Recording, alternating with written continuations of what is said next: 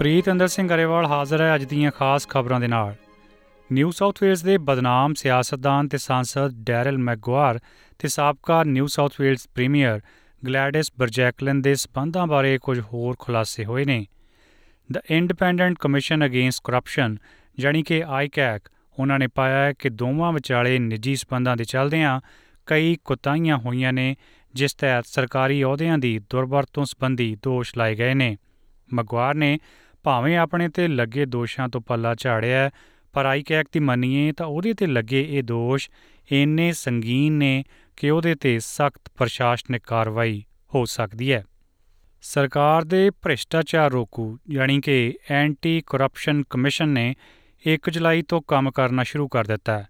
Commission ਦੇ head ਪਾਲ ਬ੍ਰੈਲਟਨ ਨੇ ਆਖਿਆ ਕਿ ਆਸਟ੍ਰੇਲੀਆ ਦੇ ਇਤਿਹਾਸ ਦਾ ਇੱਕ ਸੁਨਹਿਰੀ ਪੰਨਾ ਹੈ।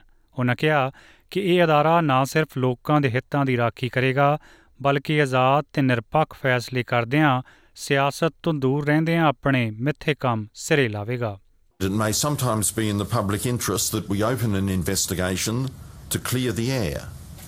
And I will use the power to make public statements about corruption issues to do so. And should it be sought to weaponise the Commission through inappropriate and unfounded referrals, I will not hesitate to use the power to make public statements if necessary to avoid damage to reputations and to say that the referral was inappropriate.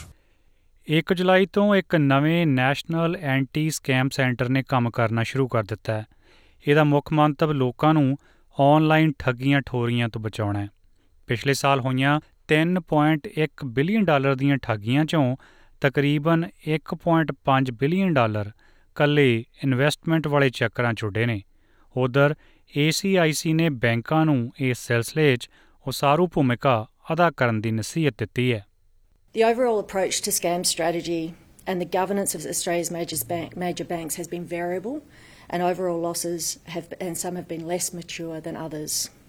Scam victims were not always reported well by the banks. We are calling on the banking sector to do better, to improve their approaches, and to deal with scams. Bharat ਨਾਲ ਸੰਬੰਧਿਤ ਖਬਰਾਂ programme ਚੱਕੇ ਚੱਲ ਕੇ Punjabi diary 'ਚ ਪੇਸ਼ ਕੀਤੀਆਂ ਜਾਣਗੀਆਂ। ਖੇਡ ਖਬਰਾਂ 'ਚ, ਆਸਟ੍ਰੇਲੀਆ ਨੇ ਐਸ਼ਜ਼ ਲੜੀ ਦੇ ਦੂਜੇ ਟੈਸਟ ਮੈਚ ਦੇ ਪੰਜਵੇਂ ਤੇ ਆਖਰੀ ਦਿਨ ਇੰਗਲੈਂਡ ਨੂੰ ਲਾਰਡਸ ਦੇ ਮੈਦਾਨ ਤੇ 43 ਦੌੜਾਂ ਨਾਲ ਹਰਾ ਦਿੱਤਾ। ਹੈ ਮੇਜ਼ਬਾਨ ਟੀਮ ਦੀ 5 ਮੈਚਾਂ ਦੀ ਲੜੀ 'ਚ ਇਹ ਦੂਜੀ ਹਾਰ ਹੈ।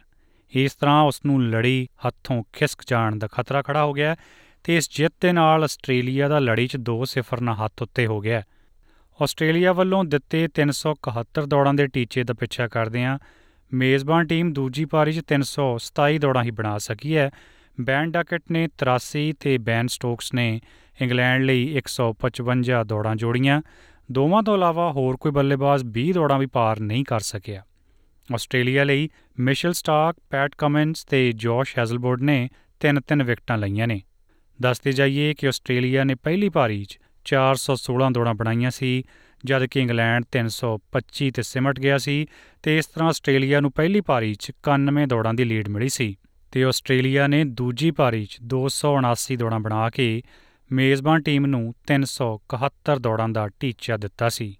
ਇਸ ਮੈਚ ਦੌਰਾਨ ਇੱਕ ਵਿਵਾਦ ਵੀ ਵੇਖਣ ਨੂੰ ਮਿਲਿਆ। ਆਸਟ੍ਰੇਲੀਆ ਨੇ ਜਦੋਂ ਪੰਜਵੇਂ ਦਿਨ ਦੀ ਖੇਡ ਸ਼ੁਰੂ ਕੀਤੀ, ਤਾਂ ਬੈਨ ਡਕਟ ਤੇ ਜੌਨੀ ਬੈਰਸਟੋ ਨੂੰ ਆਊਟ ਕਰ ਦਿੱਤਾ। ਬੈਰਸਟੋ ਵਿਵਾਦਤ ਢੰਗ ਨਾਲ ਆਊਟ ਹੋਇਆ। ਇਸ ਤੋਂ ਬਾਅਦ ਸਟੇਡੀਅਮ 'ਚ ਮੌਜੂਦ ਘਰੇਲੂ ਦਰਸ਼ਕਾਂ ਨੇ ਆਸਟ੍ਰੇਲੀਆਈ ਖਿਡਾਰੀਆਂ ਤੇ ਬੇਈਮਾਨੀ ਦੇ ਦੋਸ਼ ਵੀ ਲਾਏ।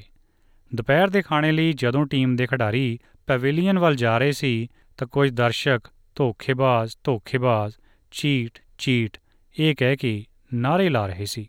ਤੇ ਇਹ ਗੱਲ ਤੁਸੀਂ ਜਾਣਦੇ ਹੋ ਕਿ ਭਾਰਤ ਪਾਕਿਸਤਾਨ ਮੈਚ ਵਾਂਗੂ ਇੰਗਲੈਂਡ ਤੇ ਆਸਟ੍ਰੇਲੀਆ ਵਿਚਾਲੇ ਜਦ ਮੈਚ ਹੋਵੇ ਤਾਂ ਅਕਸਰ ਦਰਸ਼ਕਾਂ ਵਿੱਚ ਵੀ ਕਈ ਵਾਰ ਤਲਖੋ ਤਲਖੀ ਗਰਮੋ ਗਰਮੀ ਵੇਖਣ ਨੂੰ ਮਿਲਦੀ ਹੈ।